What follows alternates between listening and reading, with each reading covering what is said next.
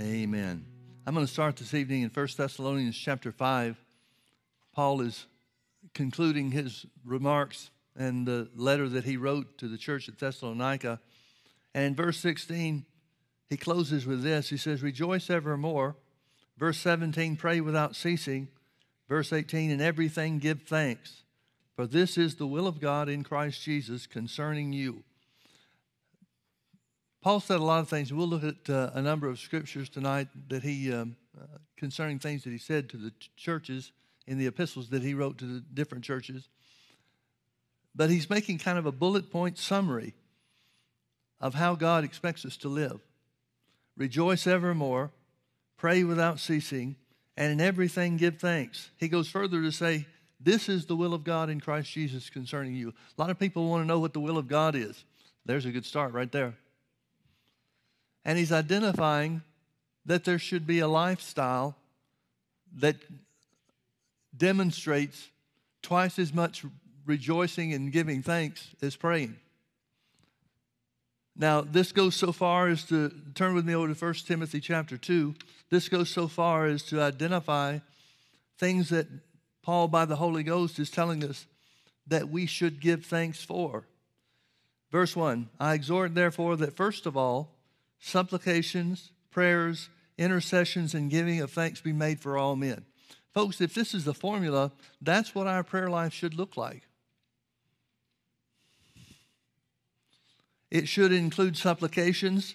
That's where we uh, pray according to the rights that we have identified in the Word.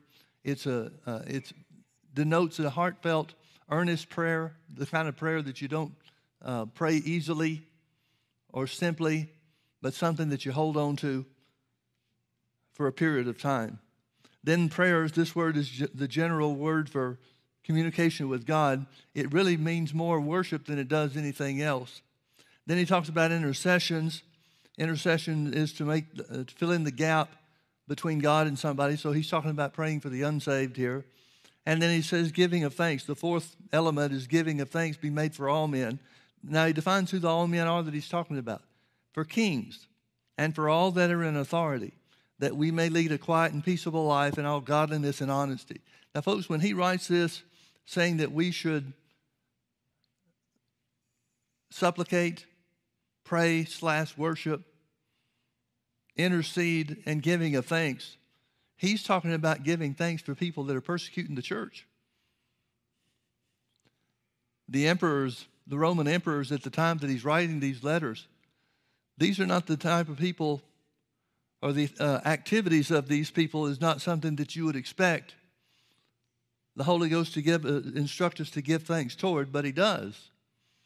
Now, in case somebody would say, I have a hard time giving thanks for our President Trump, let me just say, hold on to that thought. I really don't want to hear that because I had eight years of difficulty with President Obama. But there's something that the Bible says in 1 Corinthians chapter 14, it gives us some insight into how to give thanks, or one way that we can give thanks. Starting in verse 14, Paul said, For if I pray in an unknown tongue, my spirit prayeth, but my understanding is unfruitful. What is it then? I will pray with the spirit, and I will pray with the understanding also. I will sing with the spirit, and I will sing with the understanding also. Else, when thou shalt bless with the spirit, He's got to be talking about in other tongues.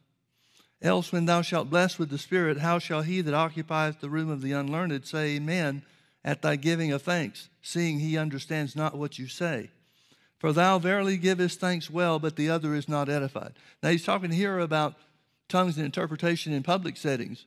But notice the principle is still the same that when we pray in other tongues, when we speak in other tongues, we're giving thanks. I spent the last eight years of the Obama administration giving thanks in other tongues because there was no way I could let my mind get involved. But it's still something we have a responsibility. Paul said to give thanks for all men. There'll be times when we supplicate, there'll be times where we pray slash worship, there'll be times where we intercede, but we should always give thanks. Now, this is a theme that Paul con, uh, continues or goes back to time and time again. I'm going to look from uh, look at Ephesians chapter 5 beginning in verse 17 now. He said, "Wherefore be ye not unwise, but understanding what the will of the Lord is." Well, remember we just saw the will of the Lord identified in 1 Thessalonians chapter 5. Rejoice evermore, pray without ceasing, and in everything give thanks. Be not unwise, but understanding what the will of the Lord is, and be not drunk with wine wherein is excess, but be filled with the Spirit. Now, he's not talking about people uh, being baptized in the Spirit and speaking with other tongues here. He's writing to Spirit filled believers. So, what he's talking about and what he's going to identify next is a Spirit filled lifestyle, not just the action of praying in other tongues. Thank God we have the privilege to, to speak and pray in other tongues. But here he's talking about a Spirit filled lifestyle. Here's what a spirit filled life should look like, in other words speaking to yourselves in psalms and hymns and spiritual songs, singing and making melody in your heart to the Lord, giving thanks always for all things unto God and the Father in, our, in the name of our Lord Jesus Christ, submitting yourselves one to another in the fear of God. I want you to notice, and we'll see this over and over again, I want you to notice that a lifestyle of thanks a lifestyle where we give thanks continually, is what the Holy Ghost is telling us that we should strive toward. Look with me over to Colossians chapter 1. Beginning in verse 9, he said, For this cause, we also, since the day we heard it, do not cease to pray for you and to desire that you might be filled with the knowledge of his will and all wisdom and spiritual understanding, that you might walk worthy of the Lord unto all pleasing being fruitful in every good work and increasing in the knowledge of God, strengthened with all might according to his glorious power, unto all patience and long suffering with joyfulness, giving thanks unto the Father, which has made us meet to be partakers of the inheritance of the saints in light, who hath delivered us from the power of darkness and has translated us into the kingdom of his dear Son. He's talking about a lifestyle that exhibits thankfulness giving thanks as a matter of course in our lives. Now, he's, the prayer that he prays here is that God would strengthen us with might according to his glorious power and unto all patience and long suffering with joyfulness. But that will result, that strengthened with might will result in a life of thanksgiving. Look with me to chapter 3. Verse 16 Let the word of Christ dwell in you richly in all wisdom teaching and admonishing one another in psalms and hymns and spiritual songs, singing with grace in your hearts to the Lord. That sounds a lot like what he just said to the Ephesians. Verse 17, and whatsoever you do in word or deed, do all in the name of the Lord Jesus, giving thanks to God and the Father by him. So again, he identified this as a spirit filled lifestyle in Ephesians 5. He tells them the same thing, virtually the same thing, almost identically here in Colossians chapter 3, and it results in a lifestyle of giving thanks. Let's look at a couple other places. Look with me now to Philippians chapter 4. Here's a scripture we should all be familiar with. Verse 6, he says, Be careful for nothing. That means don't be anxious or don't fret about anything. But in everything, by prayer and supplication, with thanksgiving, let your request be made known unto God and the peace of God, which passes all understanding, shall keep your hearts and minds through Christ Jesus. I want you to notice, folks, that this spirit filled lifestyle, this instruction from the Holy Ghost, is a stress free life and a life of thanks and praise. It's a life where we don't have to carry any cares about anything, but thank God we can cast our cares over on Him and the prayer and supplication that we make is accompanied by thanksgiving. Again, he's talking lifestyle.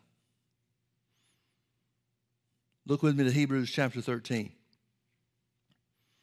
Hebrews chapter 13, verse 15. By him, therefore, let us offer the sacrifice of, of praise to God continually. That is the fruit of our lips, giving thanks to his name. Now, when the Bible says, in everything give thanks, everything is not thankworthy. There are a lot of times that we'll be in difficulties, a lot of times that we'll be in hardships. But we're still supposed to maintain that life of thanksgiving. Well, sometimes those giving of thanks will have to be sacrifices of praise because our feelings aren't associated or hooked up with it. There are a lot of times, a lot of situations that if we were going by our feelings or going by the circumstance, there'd be nothing to thank God for.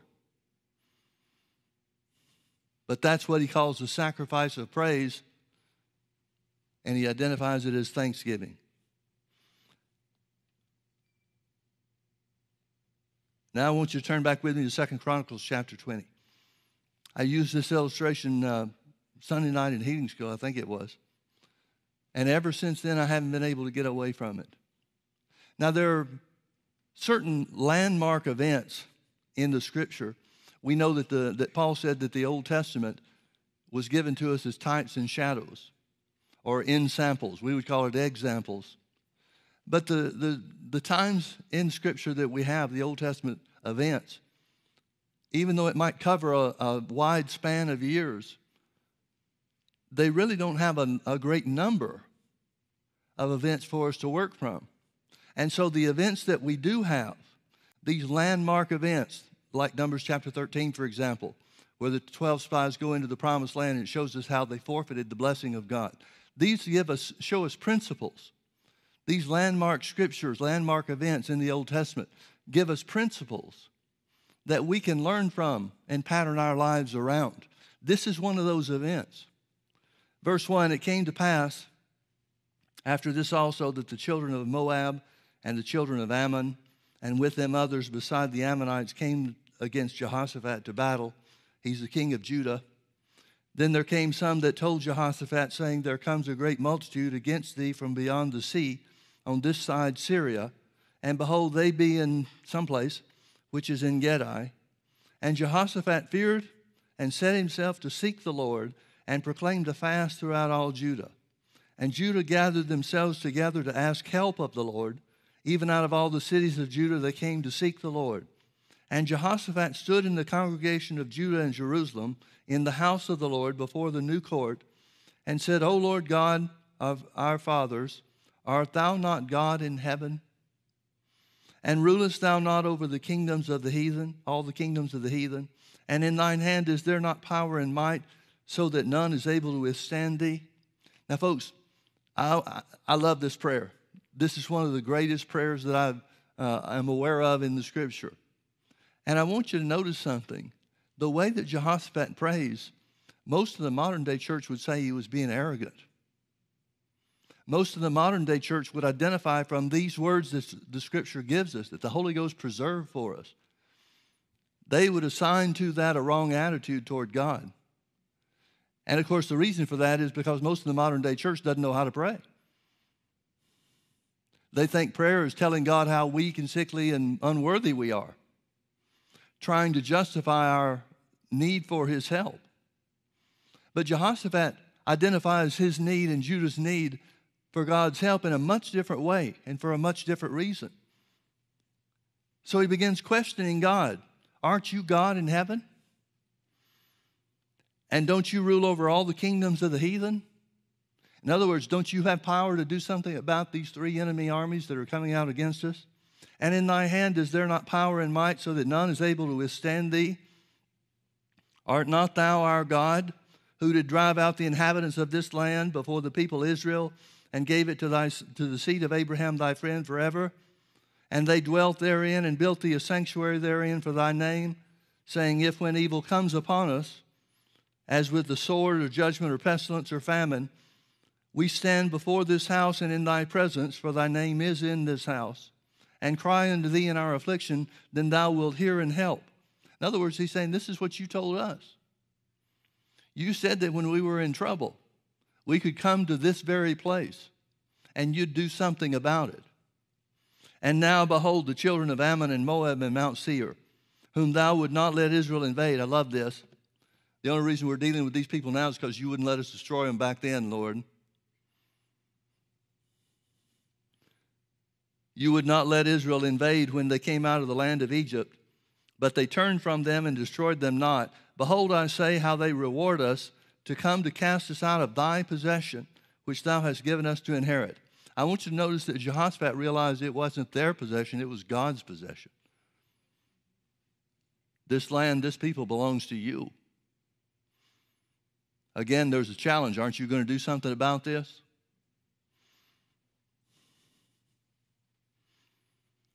Verse 12 O our God, wilt thou not judge them?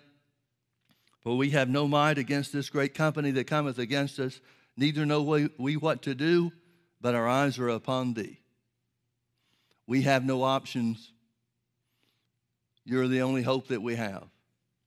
And all Judah stood before the Lord with their little ones, their wives, and their children. Then upon Jehaziel, the son of Zechariah, the son of Benaiah, the son of Jeiel, the son of Mattaniah, a Levite of the sons of Asaph, came the Spirit of the Lord in the midst of the congregation. And he said, Hearken ye all Judah and you inhabitants of Jerusalem, and thou King Jehoshaphat, thus saith the Lord unto you Be not afraid nor dismayed by reason of this great multitude for the battle is not yours, but God's. Now, notice that last phrase be not afraid, because the battle is not yours, it's God. Can I ask you a question? Aren't all of our battles God's?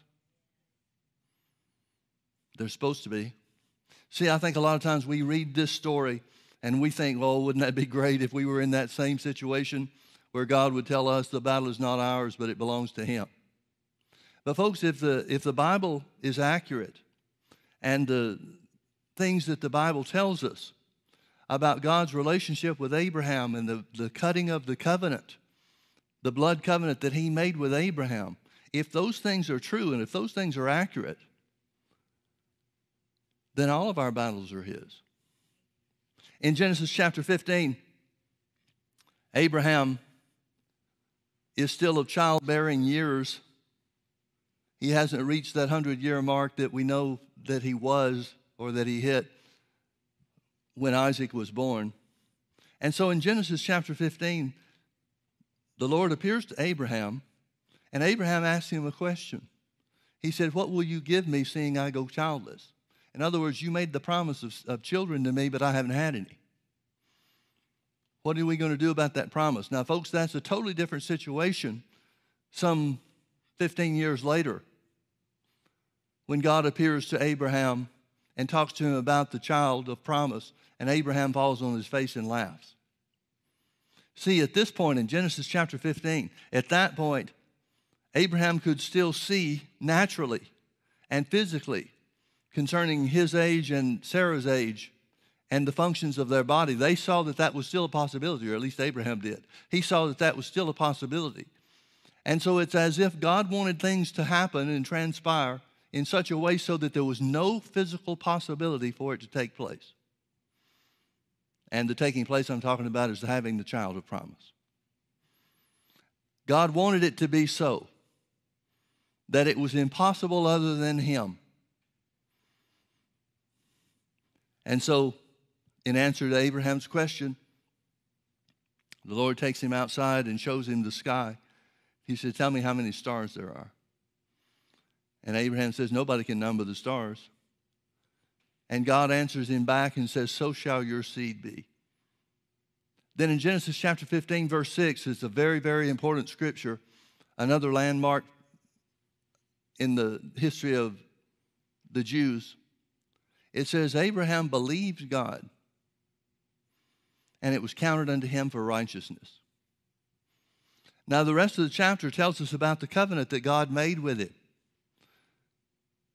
and the covenant that they made together was that they committed their resources to one another.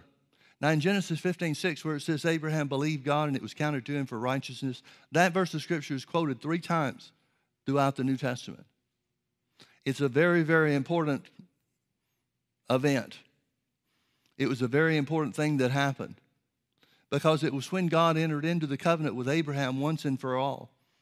Now, that word believe in Genesis 15 6, Abraham believed God and it was counted to him for righteousness. That word believe means unqualified commitment. Unqualified commitment. Abraham, because of what God said, committed himself to the Lord without qualification, without exception, without any kind of hesitation. God's already committed himself to Abraham through his word. And he does so again by showing him the stars and telling him that's what his seed will be like, or that will be as the number of the, his descendants. So he's making an unqualified commitment to the Lord. Now he's already committed to it. He's went to the land that God told him to go to. He's obeyed God and left the land of his forefathers.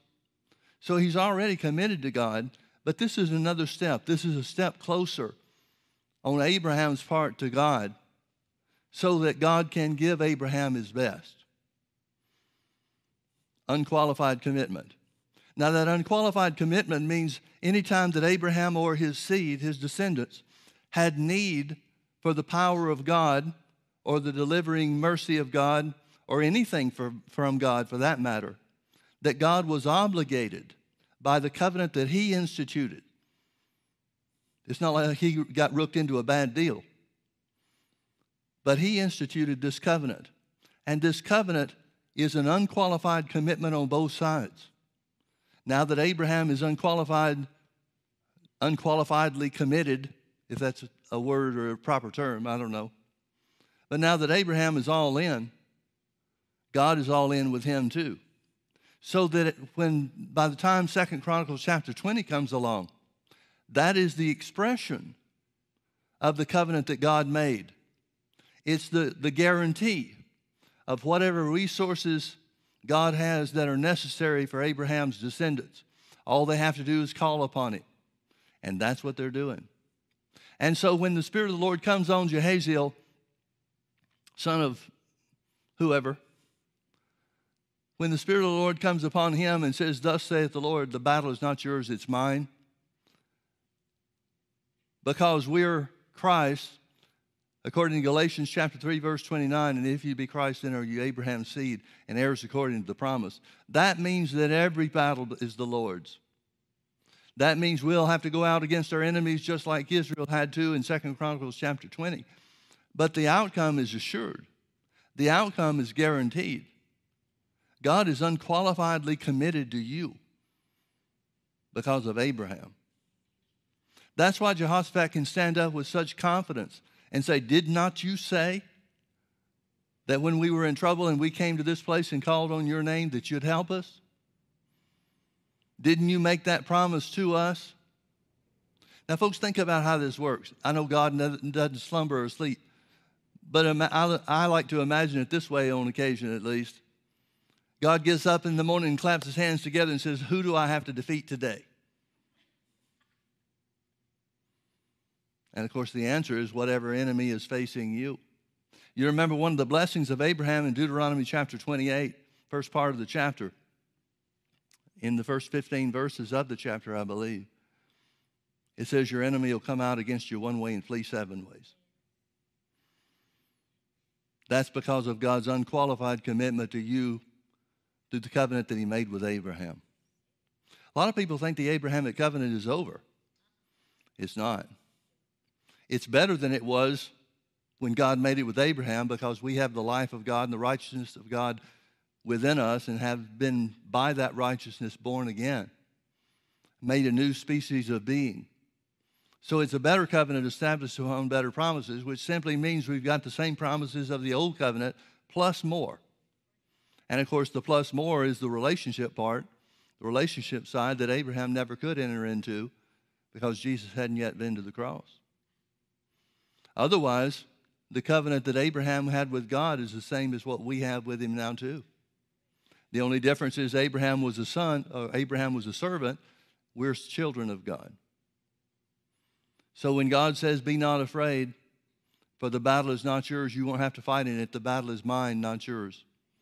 That's exactly the situation that you and I find ourselves in every day of our lives here on the earth.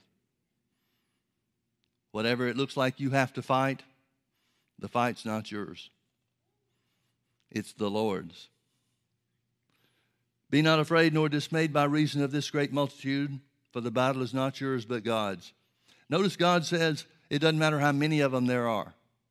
Now, the number would, would uh, imply strength.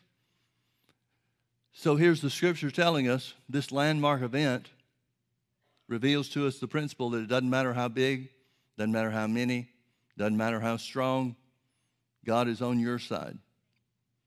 And he's big enough to take care of whatever it is.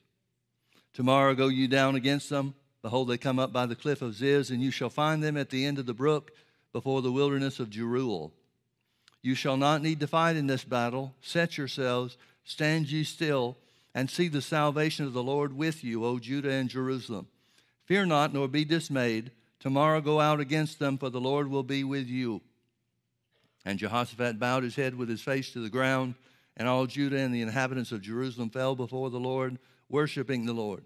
And the Levites of the children of the Kohathites and of the children of the Korhites stood up to praise the Lord God of Israel with a loud voice on high.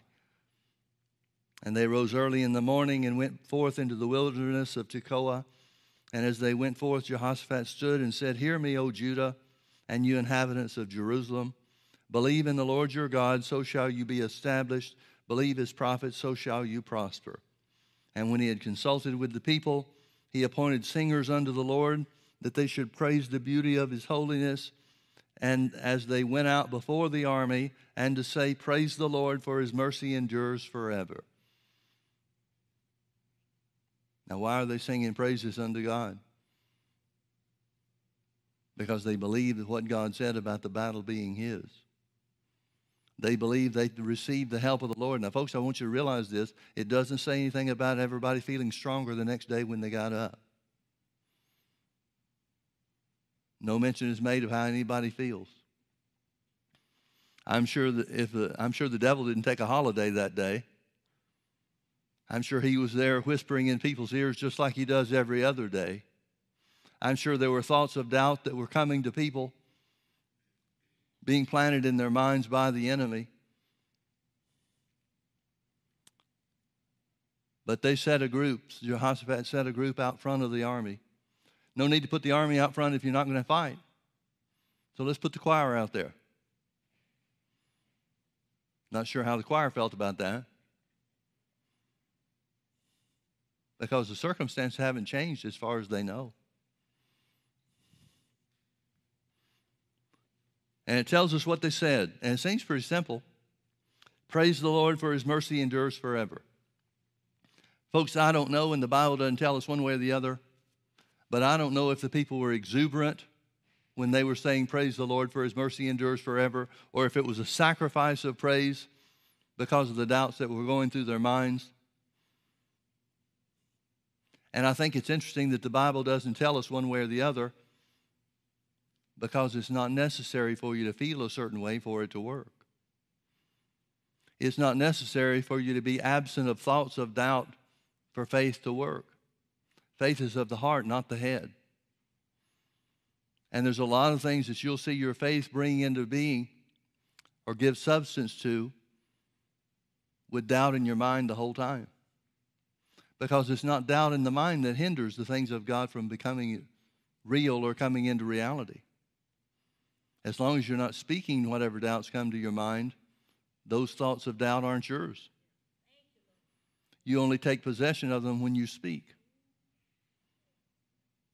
And of course, the devil's bringing them to you because he wants you to sign on.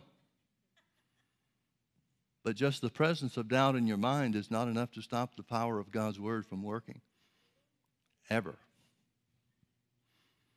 And they began, when they began to sing and to praise, the Lord set ambushments against the children of Ammon, Moab, and Mount Seir, which were come against Judah, and they were smitten.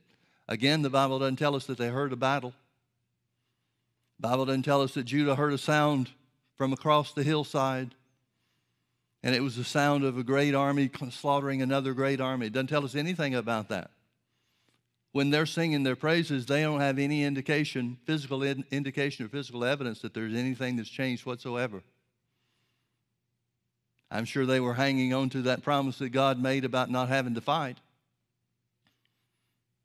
But we don't have any record that there's any physical evidence that would indicate any kind of change yet whatsoever.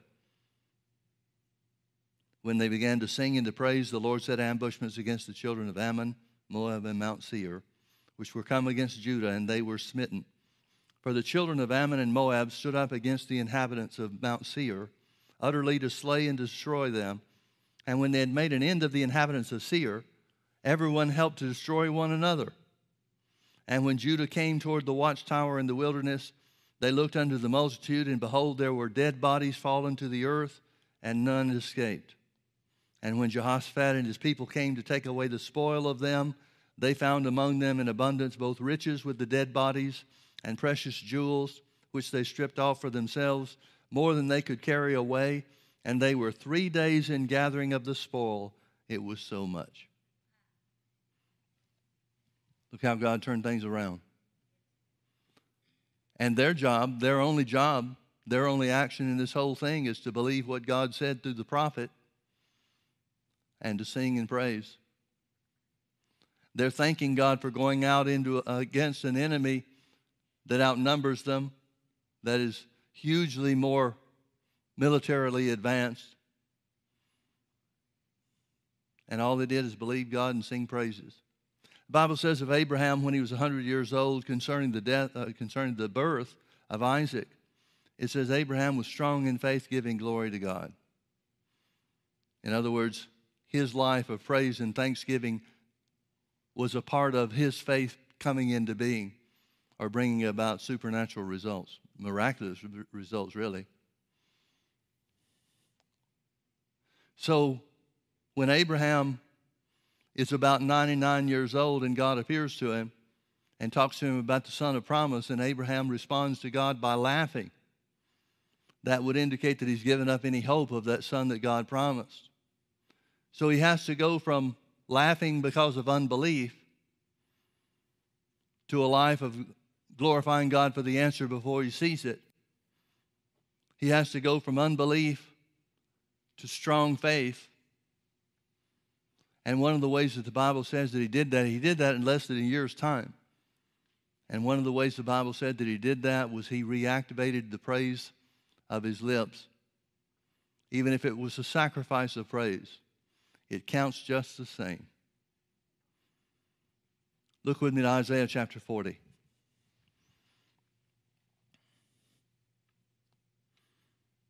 Isaiah chapter 40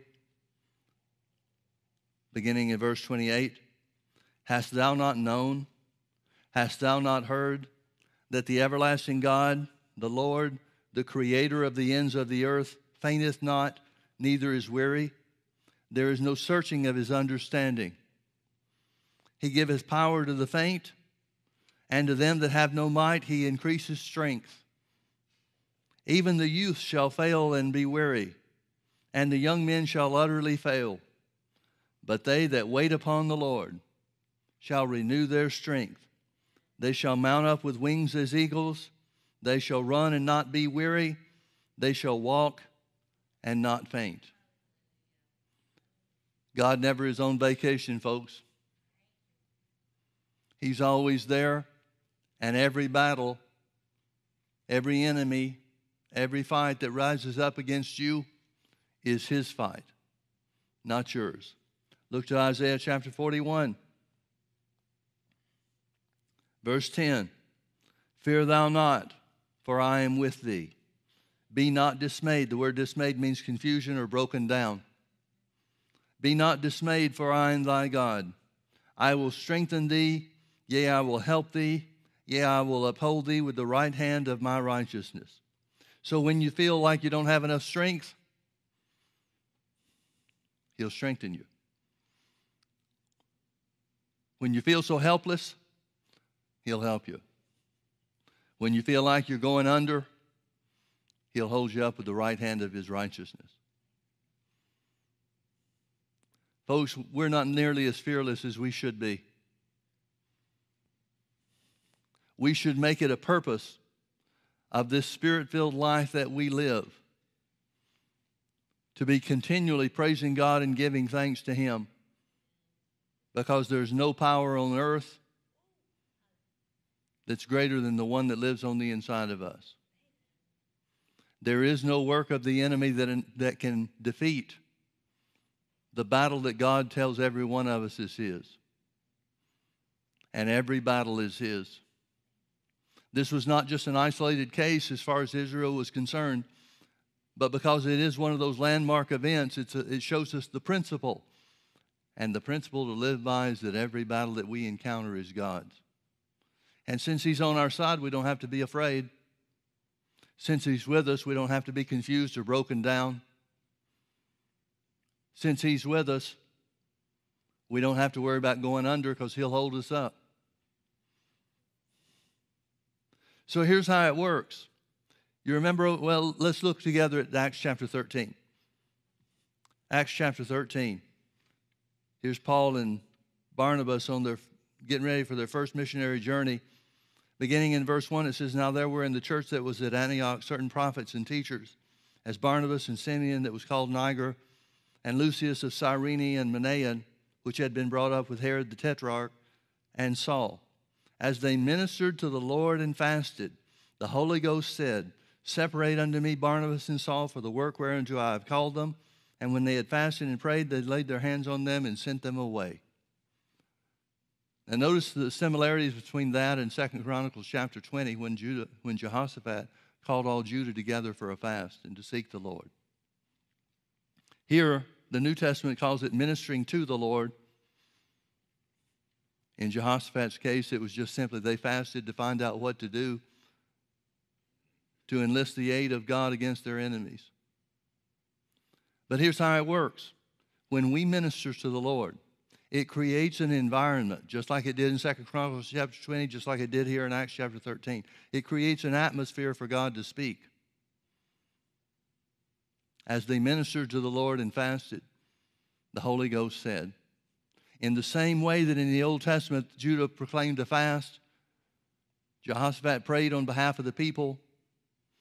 He put God in remembrance of what God had promised them, and then the Spirit of the Lord came upon Jahaziel.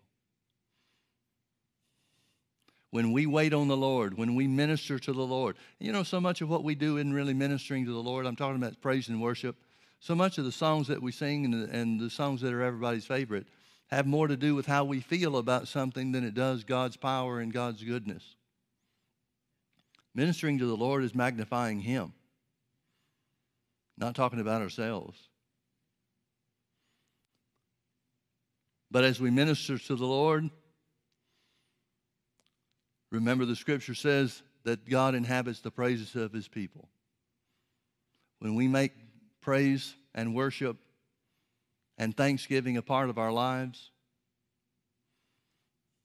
It brings the strength and the power and the grace of God into our lives, into our situations, where God fights a battle for us and we just carry off all the stuff.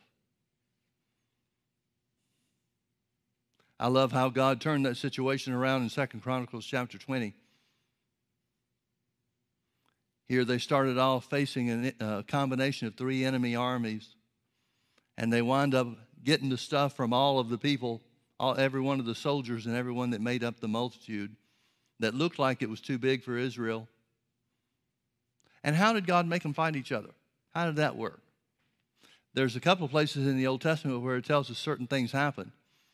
In one place, Israel's enemies heard what they what sounded to them like uh, chariots horses and chariots.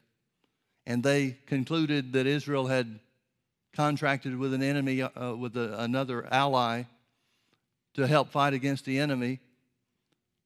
And so they ran and started killing each other and left everything they had. It doesn't tell us what happened in this situation in Second Chronicles chapter 20. But think about that for a minute. God could use one noise and caused the enemies of Israel to run away. Not sure what happened here in Second Chronicles chapter 20. It could have been a dispute between two soldiers that got out of hand and spread out through the whole camp. It could have been that God caused them to, to see one another as the Israelites instead of the armies that they were the, the possibilities are really unlimited, what God could do. Because He can make something out of nothing quicker than we can even imagine it to be done. They that wait on the Lord shall renew their strength. As they ministered to the Lord and fasted, the Holy Ghost said, Folks, we serve a God that will not let us lose one battle if we'll walk in fellowship with Him. As long as Israel, when they went into the promised land, as long as Israel obeyed what God told them to do, they did not lose one man. It was only when they disobeyed God at the city of Ai, when they disobeyed what God told Joshua to tell the people, then they started losing people in the battle. But as long as they were in fellowship and obedience to God's command, they did not lose one person. They routed their enemies and did not lose one person. We think of military endeavors now as acceptable losses. How many people dying would be considered an acceptable loss? Acceptable losses for God when He first made the covenant with the children of Israel was zero. Literally zero. And that's the God that fights our battles for us. Let's all stand and let's just lift our hands and thank God for His goodness. Thank you, Father, that the battle is not ours, it's never ours. The battle is yours. Thank you that you are well able to overcome anything and anyone that comes out against us. Thank you, Father, that your power is greater than anything the devil can do. And whereas we might look at our, our battles, the circumstances and situations that we're in, and think how much we would like to get away from these things, you look just the opposite.